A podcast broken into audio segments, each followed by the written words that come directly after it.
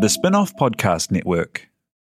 Are you making the most of your KiwiSaver investment? Generate is an award winning KiwiSaver provider with a track record of strong long term performance. Making a smart decision now could add tens of thousands of dollars by the time you reach retirement. Book a no obligation chat with a Generate KiwiSaver advisor today at generatekiwisaver.co.nz slash get advice. A copy of the product disclosure statement is available at generatekiwisaver.co.nz. The issuer of the scheme is Generate Investment Management Limited, and of course, past performance does not guarantee future returns. Ready to rediscover the joys of cycling? With over 300 kilometres of cycle paths across Tamaki Makaurau, jumping on your bike and going for a ride is such a fun way to discover the city from a different perspective. Cycling is getting more and more popular across Auckland, so now's a great time to join the hype and give cycling a go. Head to at.govt forward slash cycling to find your nearest cycleway today.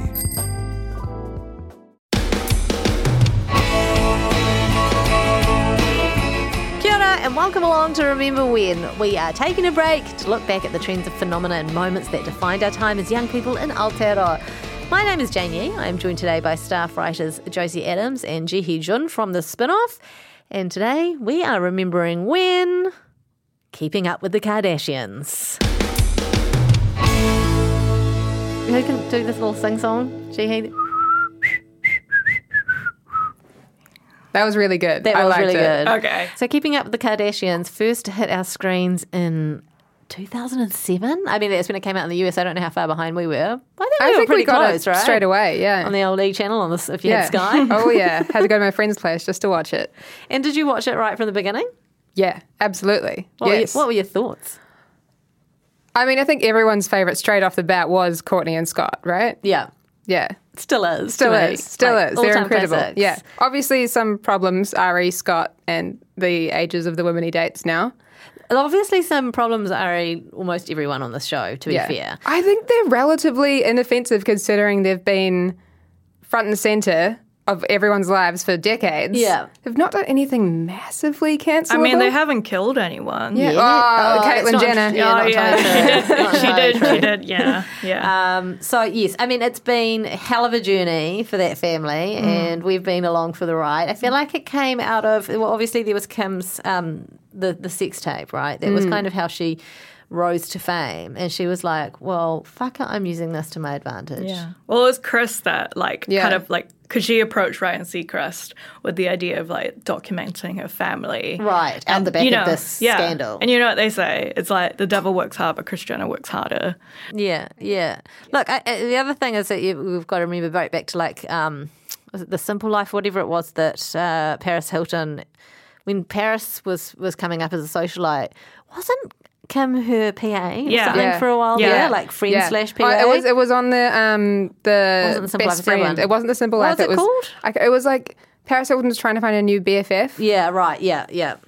Look, and, and so, you know, they were already kind of on the scene and on the fringes, but this just catapulted them just beyond. And the interesting thing for me is that I come from a family of five girls. Mm. And so there's stuff about this completely unrelatable lifestyle that they, they live, but I can still relate to. Because they are like siblings, like the way they fight is just. Yeah. You know, that stuff's relatable. Yeah. Okay, I'm not dripping in diamonds and endorsement deals, but I have been known to do and say horrible things to my sisters. Oh, that's the appeal of the show because it's like it has that like fascinating. You feel like a voyeur looking into like a hmm. lifestyle that you'll never be able to attain, but there's still enough relatability that people can be like. And because there's so many characters, like so many family members, it's like you know people are like, I don't like him, but I really really like Kourtney, or like Scott's my favorite person on the show. Like everyone has kind of like that person that they that they kind of latch onto. I mean, I think the the thing to your point is that Kim on her own is actually she's not the most vibrant character. You know, um, so much of the business is geared around her, but in terms of the entertainment value and the lols, like Yeah. it's all Kourtney and Khloé Yeah. for me. Yeah. Yeah. Especially in like the early years and stuff. Because, like, you know, like in the early years, she always talked about how like she was like really boring. She doesn't like drinking or partying and stuff like that.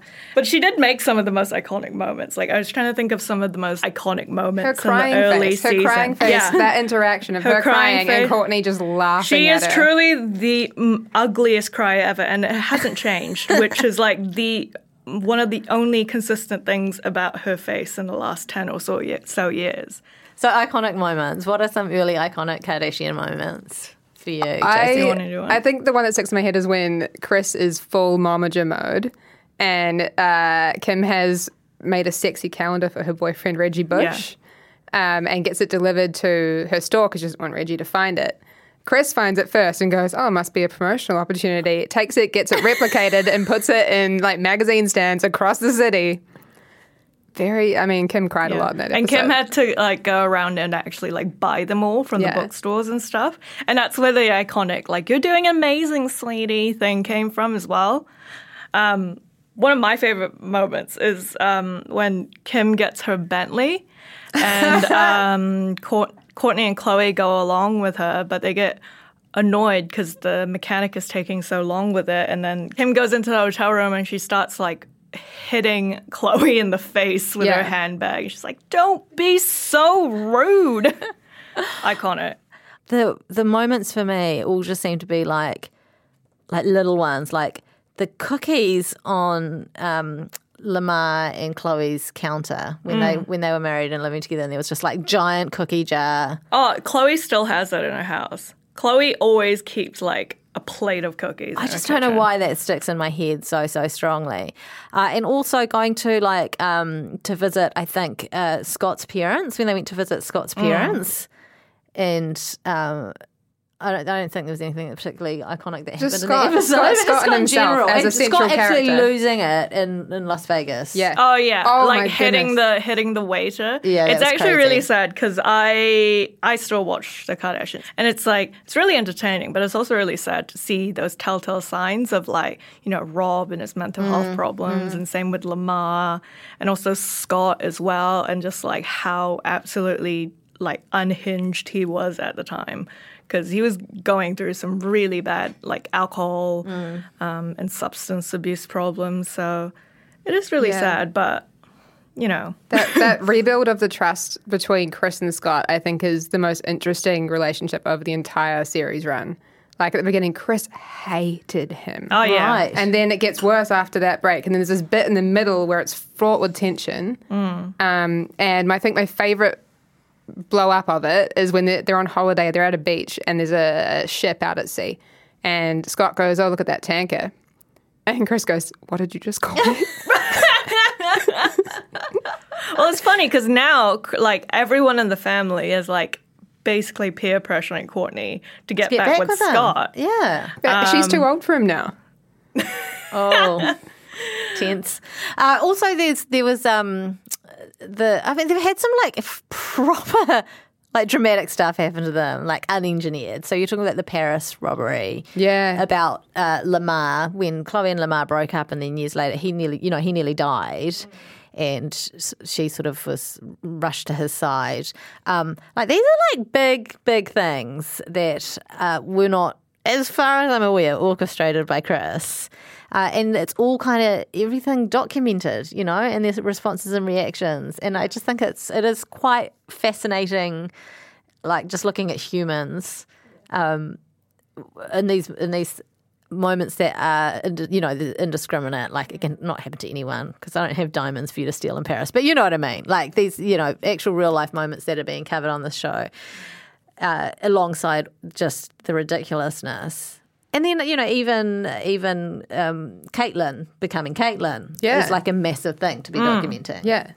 That wasn't manufactured. That No, was that would be an Yeah. extreme commitment to the I mean, bit. I mean, the special episodes were manufactured, but you know, no. And I think like um, it's interesting because in the last season, there's um, a bit where Scott um, sort of starts talking about the children watching the show when they grow up because Yeah. obviously the kids are starting to get older. I think Mason's like like um, in his tweens now, and you know he was talking about how you know there's a lot of like really bad stuff about him as well, and um, as far as I can tell, like the kids don't even know what really happened to Kim in Paris and stuff. So they've kind of largely protected them from that, from that, all, that, all those kind of things. So you know these kids are going to grow up and they're going to see their parents' lives documented in like excruciatingly like cringeworthy embarrassing detail. And What I do you think- think they do after this?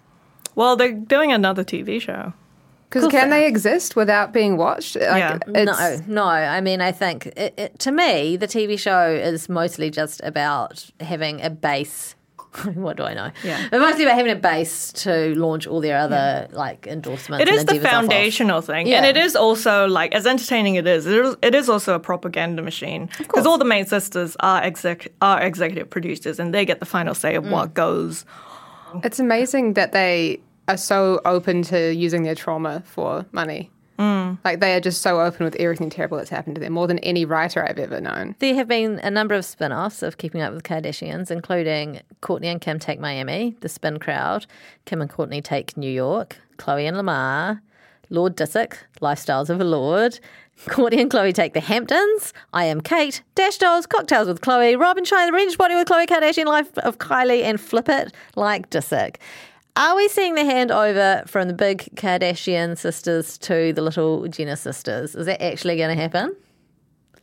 I don't think Kendall would really be involved in that much. No, Kendall's never been like that. But I mean, Kylie's got her makeup empire, and she, I know she's been uploading new stuff to her, what is it, her YouTube channel.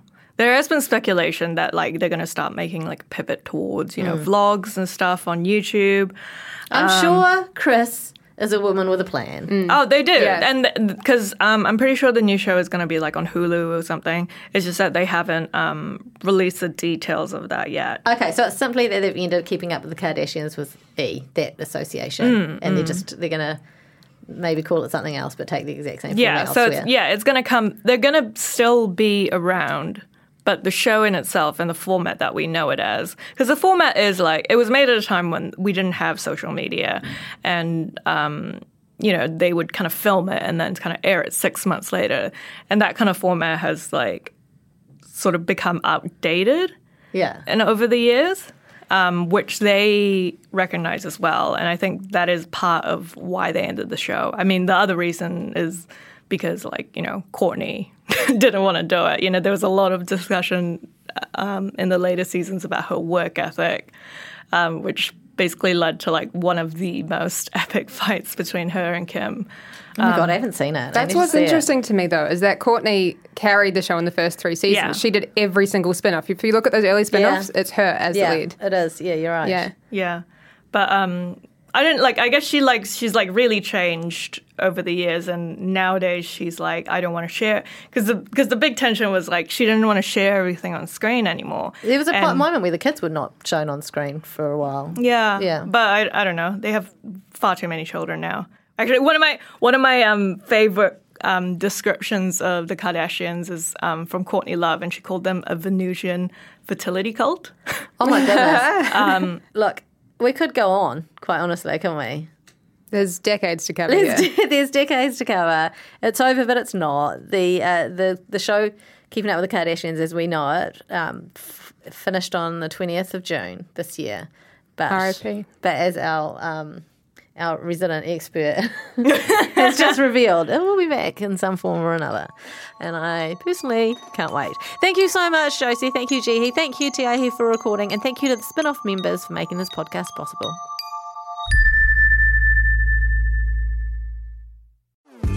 Talo for Lover. I'm Madeline Chapman, editor at The Spinoff. If you have the means, consider supporting our high quality journalism by becoming a Spinoff member. Sign up now at thespinoff.co.nz slash donate. Kia ora e te iwi, Te Aihe Butler here, podcast manager at The Spinoff. If you enjoy listening to our podcasts, consider supporting our mahi by signing up to become a spin-off member at thespinoff.co.nz slash donate. The Spinoff Podcast Network.